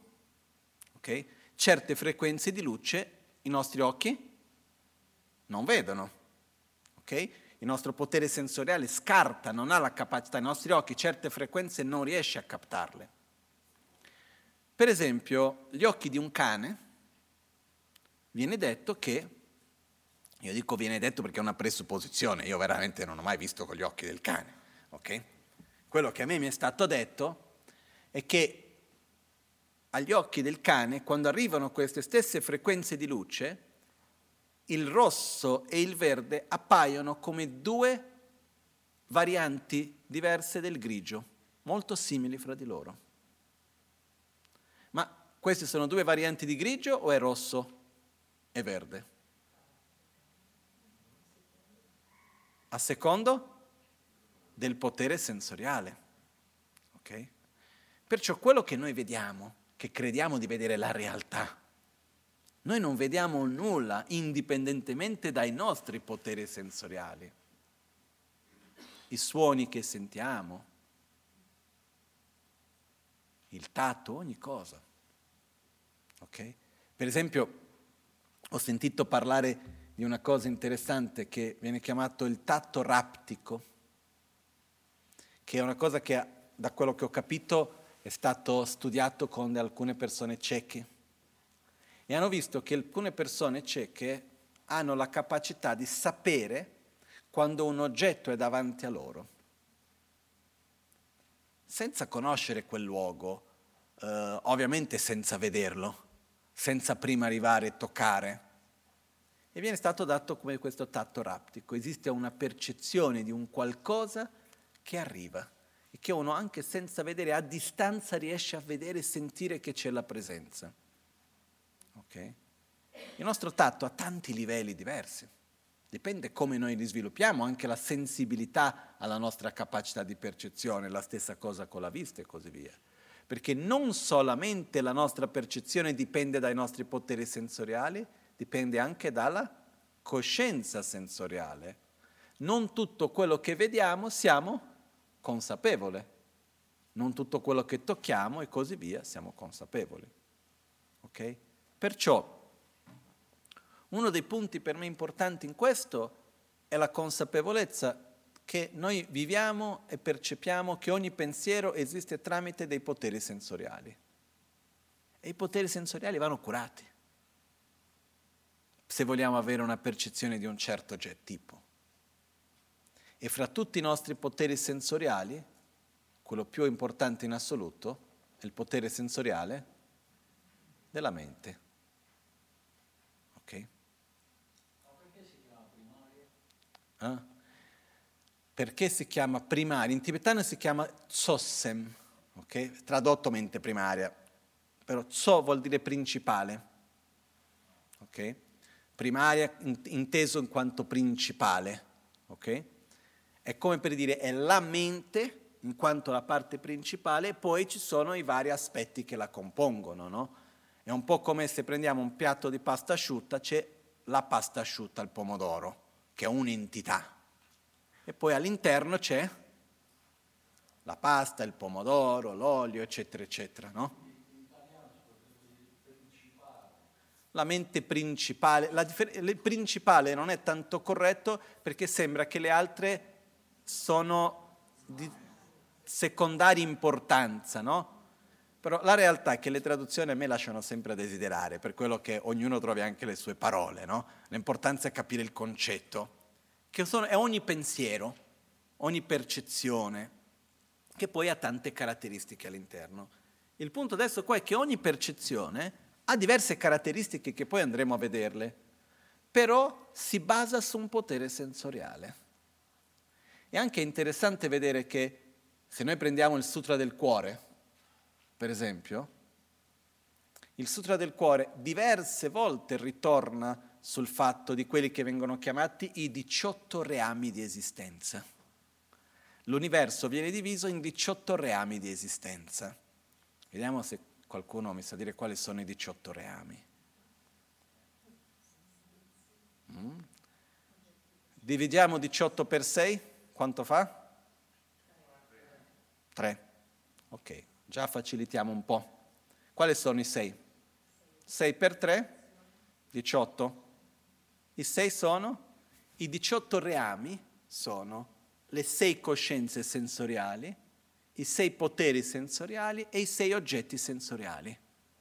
E tutto l'universo si può riassumere in questi 18 oggetti. Abbiamo i 6, le, partiamo dall'esterno, i 6 oggetti sensoriali, forma, suono, gusto, tatto e odore. E poi oggetti mentali, okay? immagini mentali. Poi abbiamo occhi, udito, naso dell'olfatto, il gusto che è nella lingua, la pelle per il tatto e poi la parte della nostra capacità mentale, il potere sensoriale della mente. E poi abbiamo le sei coscienze, la coscienza visiva, la coscienza uditiva, la coscienza gustativa, tattile, olfattiva e la coscienza mentale. No, non c'entra con grossolano sottile. E il fatto è che tutti i fenomeni vengono divisi in queste 18 categorie. Ma quando tu dici, scusa, coscienza, è perché me ne rendo conto? No. E qua è un problema di terminologia. Quando noi parliamo di coscienza intendiamo mente manifesta, una mente che non necessariamente noi ci rendiamo conto, non è la coscienza come consapevolezza, la coscienza intesa come stato mentale nella mente grossolana, che non è nella mente sottile. Okay? Quindi sarebbe una mente manifesta, però possiamo chiamare eh, di percezione, di cognizione, possiamo chiamare in modi diversi. Eh, io ho sempre ho, ho, letto diverse parole, ho visto, cercato diverse parole e non ho mai trovato una ancora che mi convincessi. Per quello alla fine magari faccio un po' più di confusione usando più parole diverse, però preferisco usare parole diverse che usare solo una di cui non sono convinto. Ok? Uh, la domanda è mm, dove, i, sogni, dove stanno i sogni in tutto ciò? Perché dice nei sogni si può vedere, sentire, il gusto, eccetera. Gli oggetto di percezione in un sogno non è la forma, non è il gusto, non è il tatto, ma è l'immagine mentale della forma, del gusto, del tatto, eccetera. Quindi nel sogno l'oggetto di percezione è un oggetto mentale Okay? Quindi è come se io adesso mi ricordo di qualcuno, mi ricordo di un odore, mi ricordo di un gusto. Il mio oggetto di percezione non è il gusto, è il ricordo del gusto, è l'immagine mentale di quel gusto e quindi è un oggetto mentale. Perciò nel sogno l'oggetto di percezione sono oggetti mentali. Il potere sensoriale è mentale, e la coscienza mentale. Quindi questo è una cosa che se noi andiamo a vedere in diversi sutra di Buddha, in diverse parti andremo a trovare questi 18 reami. Anche per questo qualcuno ha già sentito, questa è una curiosità, qualcuno ha già sentito parlare delle 18 vacuità? Magari qualcuno ha sentito parlare che ci sono le 18 vacuità e così via. Ma in realtà la vacuità è una è il vuoto di esistenza intrinseca, quali sarebbero le 18 vacuità? La vacuità della forma, la vacuità del suono, la vacuità del, del, dell'odore, dei, dei 18 reami. Okay? Quindi lascio a voi un po' la riflessione, il percorso di ricerca, che non è così ovvio, di questo spunto di riflessione che l'intero universo, l'intera esistenza si può classificare in questi 18 reami. Cercate per un attimo di osservare che, di riflettere su questo fatto che l'intero universo, l'intera esistenza si riassume nei, cinque, nei sei sensi, nei sei oggetti e nelle sei coscienze. Questo ci porta a un altro aspetto, che è come tutto a sua volta è connesso, che non vuol dire che tutto è un tutto uno, ma la forma non esiste come forma senza che ci sia il potere sensoriale della vista, che a sua volta non esiste per l'osservatore se non c'è la coscienza visiva. Ok? Perciò tutto questo è connesso e qua c'è tantissimo su cui poter riflettere, vedere, rivedere, eccetera. Ok? Perciò domani cominceremo con i fattori mentali veri e propri. Ok? Però volevo oggi lasciare questa prima, che è un primo approccio, non è una spiegazione dettagliata di nulla ma dove cominciamo un attimino a osservare le varie tipologie della nostra mente e cominciare a osservare il rapporto che c'è fra percezione, mente, oggetto e potere sensoriale, questi tre che stanno sempre insieme. E qui rientra, chiudo la parentesi che ho aperto prima, l'importanza di prendere cura dei nostri poteri sensoriali. Se io voglio vedere con chiarezza, devo prendere cura degli occhi. Se voglio pensare con chiarezza, devo prendere cura del potere sensoriale mentale.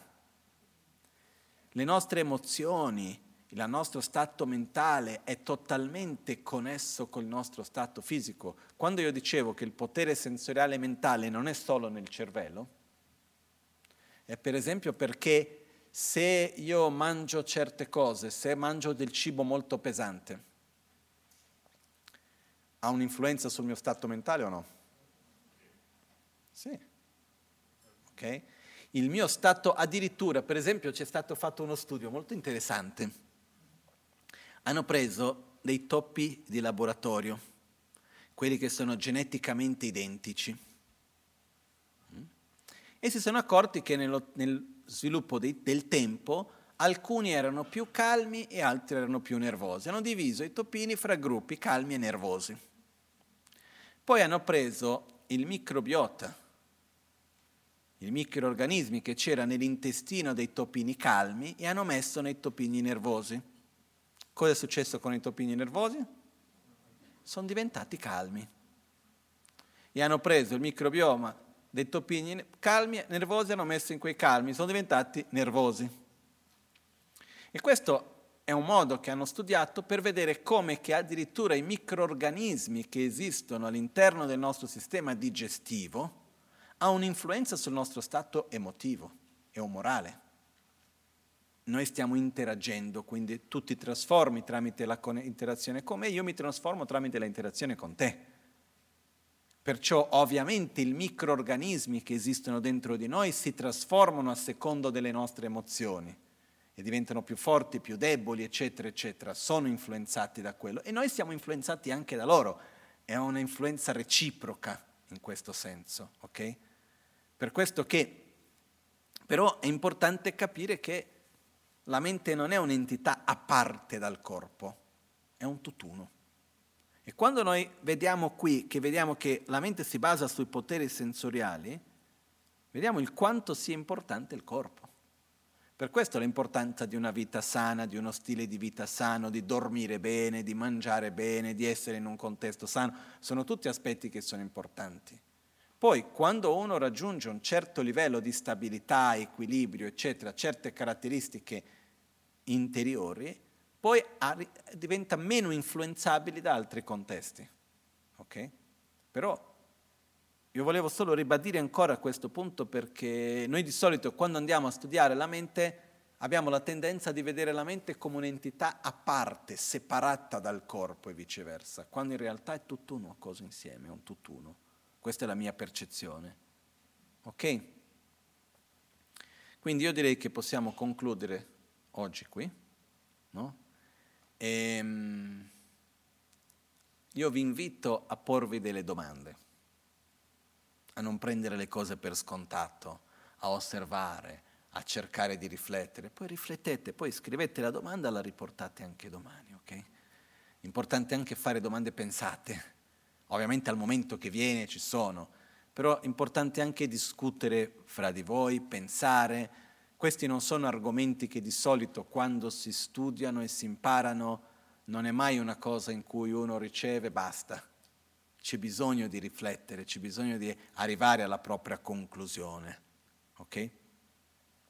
E questa è la differenza che quando noi cominciamo a imparare qualcosa, il primo livello, noi impariamo qualcosa, è a livello di presupposizione. Quando qualcuno ci spiega qualcosa, noi diciamo, ah sì, guarda, la mente, esiste la mente diretta, indiretta, inferenziale, di qua, di là quando noi capiamo le cose siamo a un livello di presupposizione. Poi gradualmente ci chiediamo, ma come mai? Lo analizziamo, riflettiamo, studiamo, discutiamo, finché arriviamo idealmente a una cognizione inferenziale valida, dove comprendiamo quello tramite la ragione, dove non è più qualcosa che qualcuno ci ha detto, ma è una certezza nostra. La fase successiva, ideale, sarebbe riuscire a realizzare lo stesso in un modo diretto e non più inferenziale, che è quello che noi intendiamo dire per realizzare. Ok? Quindi già qua, per esempio, quando si parla di uno dei punti più importanti, prendiamo per esempio l'amore incondizionale o la corretta visione della realtà. Il processo di sviluppo di questo stato di coscienza si divide in tre fasi che viene chiamata la saggezza dell'ascolto, la saggezza della comprensione, la saggezza della meditazione.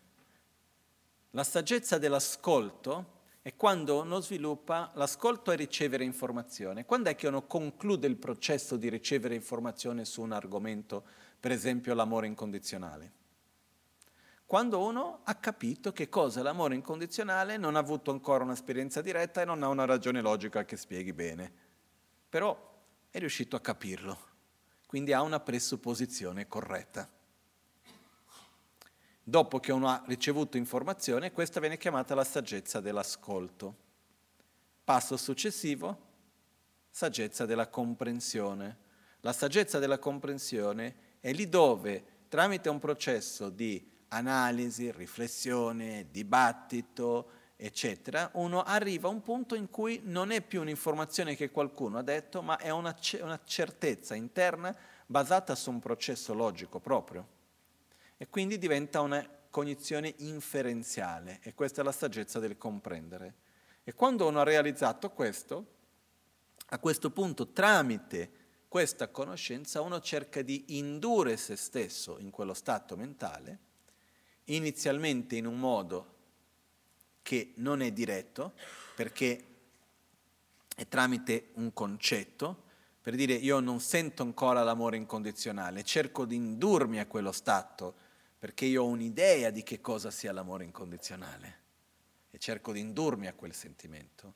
Quando io riesco a indurmi in quello stato e riesco a rimanere concentrato in un modo unidirezionale in quel concetto dell'amore incondizionale, quello viene chiamato la saggezza del meditare. Quando rimango nel concetto dell'amore incondizionale a tal punto finché a un certo punto non è più un concetto ma è un sentimento profondo non concettuale, a questo punto è una cognizione valida, diretta e l'ho realizzato. Ok? Quindi quando noi parliamo realizzare l'impermanenza, realizzare l'impermanenza che cos'è? Avere una cognizione valida diretta dell'impermanenza. Prima di questo dobbiamo avere una presupposizione corretta e una, dopo di questo una cognizione valida inferenziale per familiarizzarsi con il concetto finché a un certo punto diventi un'esperienza diretta e non più concettuale. Ok? E con questo ho voluto dire questo solo per far capire, per esempio, che questi tre concetti, di tre tipologie di menti sono fondamentali per capire gran parte del sentiero e dei metodi che vengono utilizzati nel sentiero. Okay? Um, quindi io vi invito a rileggere un pochettino queste cose. Nelle pagine in fondo ci sono le definizioni di queste varie tipologie di menti, ci sono degli, degli esempi, uno può andare un pochettino più a fondo volendo, no? che c'è qua dalla pagina 52 in poi, o meglio dalla pagina 51 in poi, ok? Ci sono le varie definizioni, eccetera, eccetera. Um, e come ho detto all'inizio, è un'opportunità per noi di cominciare a osservare e conoscere la nostra mente. E la cosa per me più bella, non so se la più bella, ma una delle cose belle è che quando io ho cominciato a vedere questo, e più ogni volta che ritorno, mi ritorna questa sensazione, mi porta a percepire come la, come posso dire, come la realtà soggettiva. Ci aiuta a percepire la soggettività della realtà. Perché se quello che io vedo è l'unione dell'oggetto sensoriale con il mio potere sensoriale, la mia coscienza sensoriale, quello che io vedo è quello che tu vedi? No. Noi vediamo la stessa cosa o no? In realtà no. Okay? E già questo, se noi lo pensiamo seriamente, sconvolge tante cose. Eh? Perciò una realtà comune senza analizzare esiste, esiste un senso comune. Ed è per questo che è estremamente importante andare a vedere quello che si intende per le cognizioni non valide. No? Un ultimo esempio, per una confondere un po', poi chiudiamo. Se io esco verso un posto che è un po' buio, esco qua per andare al centro di là e a un certo punto per terra c'è un oggetto che a me mi appare come un serpente. Io credo fortemente che sia un serpente, quindi quella forma appare ai miei occhi, io lo percepisco come un serpente, prendo paura, mi metto a correre okay? nella mia realtà soggettiva, nella mia esperienza personale, quello è un serpente o non è un serpente? Non è un serpente. Perché? Perché se fosse un serpente dovrebbe poter mordermi. Io sono scappato perché ho avuto paura, ma anche se io ho avuto paura, quell'oggetto non aveva la capacità di sostenere le caratteristiche che io ho attribuito. Quindi è nella mia percezione, io l'ho vissuto come se fosse un serpente, ma serpente non era. No, per capirlo magari non lo capirei mai, ok? Ma il fatto che io lo veda come serpente e addirittura prenda paura, reagisca, eccetera, non vuol dire che necessariamente lo sia. Quindi esistono le percezioni erronee e siamo pieni. Ok? Questo è importante perché se no possiamo cadere nel nichilismo di dire che tutto esiste solo nella mente, basta credere che è reale. E non è proprio così. Ok? Non ci sono bambini nella sala, se no Babbo Natale esisterebbe. Eh? Ok? Magari esiste, io non lo so, però quello che il punto fondamentale è questo uh, per vedere che una percezione erronea è una percezione erronea, questo è già un grande passo, no? Avviene quando uno si trova, quando uno ha o un'esperienza diretta opposta, o una cognizione inferenziale opposta, o una presupposizione opposta. Però questo è l'unico modo per sconfiggere, diciamo, una percezione erronea, no? E di solito anche uno dei modi è analizzare se l'oggetto ha effettivamente la capacità di sostenere le caratteristiche attribuite o meno. Noi di solito attribuiamo delle caratteristiche e prendiamo per scontato che così sia. No? E per esempio un esercizio bellissimo da fare è quando due persone o più persone insieme, o due, minimo due persone, si trovano davanti a uno stesso oggetto con due punti di vista diversi. Okay? E si chiede chi ha ragione e chi ha torto. La prima domanda da fare insieme è analizziamo la tua visione e analizziamo la mia visione. L'oggetto riesce a sostenere le caratteristiche e funzioni che tu attribuisci o no? Quindi quali sono le caratteristiche e funzioni che tu attribuisci? L'oggetto li può sostenere o no? Sì, quindi tu hai ragione. Il valore che io attribuisco, l'oggetto ha la capacità di sostenere le caratteristiche e funzioni che io attribuisco? Anche, quindi tutti e due abbiamo ragione. Adesso, quale delle due serve di più? È meglio in un contesto piuttosto che in un altro? È un altro discorso. Però partiamo dal presupposto, dalla base, che tutti e due abbiamo ragione, sono tutte e due le percezioni corrette.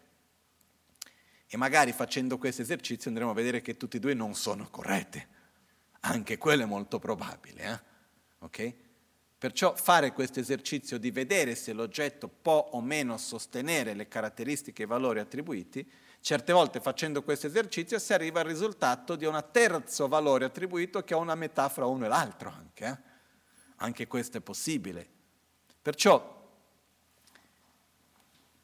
a me personalmente mi ha sempre meravigliato come la nostra mente funziona e vedere questa relazione che esiste fra esperienze precedenti, concetti accumulati, proiettati negli oggetti sensoriali che appaiono a noi nel momento presente e noi che percepiamo tutto senza essere consapevoli di tutto il processo che avviene. Okay? E quindi più riusciamo a analizzare e osservare questi processi, più possiamo anche essere consapevoli di quello che accade e ridirezionarli. Ok? Non è che più andiamo avanti, più avremo certezza. Ok? Dipende come andiamo avanti. Magari più andiamo avanti, più, più dubbi accumuliamo e meno certezze abbiamo su certe cose, più certezze abbiamo su altre. Dipende il modo in cui noi andiamo avanti. L'obiettivo è che più andiamo avanti, più avere una visione coerente e essere meno nell'incertezza e nel dubbio, quello sicuramente. Però non è una questione semplicemente di tempo, è una questione di come noi viviamo in questo senso. Okay? La, la, consapevolezza, la funzione principale della consapevolezza non è di avere certezza delle cose, perché la realtà, avere certezza delle cose serve a, per modo di dire a poco, non è quello il punto. Il punto è perché diciamo una cosa, noi arriviamo, abbiamo certezza di un sacco di cose, poi fra un po' moriamo e quella mente grossolana è finita. La mente concettuale. Il nostro obiettivo è avere consapevolezza per saper direzionare le nostre azioni, le nostre emozioni e creare delle predisposizioni, trasformare la mente a livello molto sottile per quello che continua di vita in vita. Questo è l'obiettivo alla fine dei conti. Perché noi possiamo accumulare tantissima conoscenza, poi fra un po' moriamo, quella conoscenza rimane a livello grossolano, mica la portiamo la vita dopo. Invece le esperienze vissute e ripetutamente vissute, che vanno piano piano a, a, modellare il nostro essere a un livello più profondo, le azioni che noi compiamo, noi portiamo la forza di quelle azioni con noi detto karma, e le nostre abitudini profonde noi portiamo con noi, questo è quello che noi dobbiamo ridirezionare, questo è l'obiettivo principale che c'è in mezzo a tutto questo.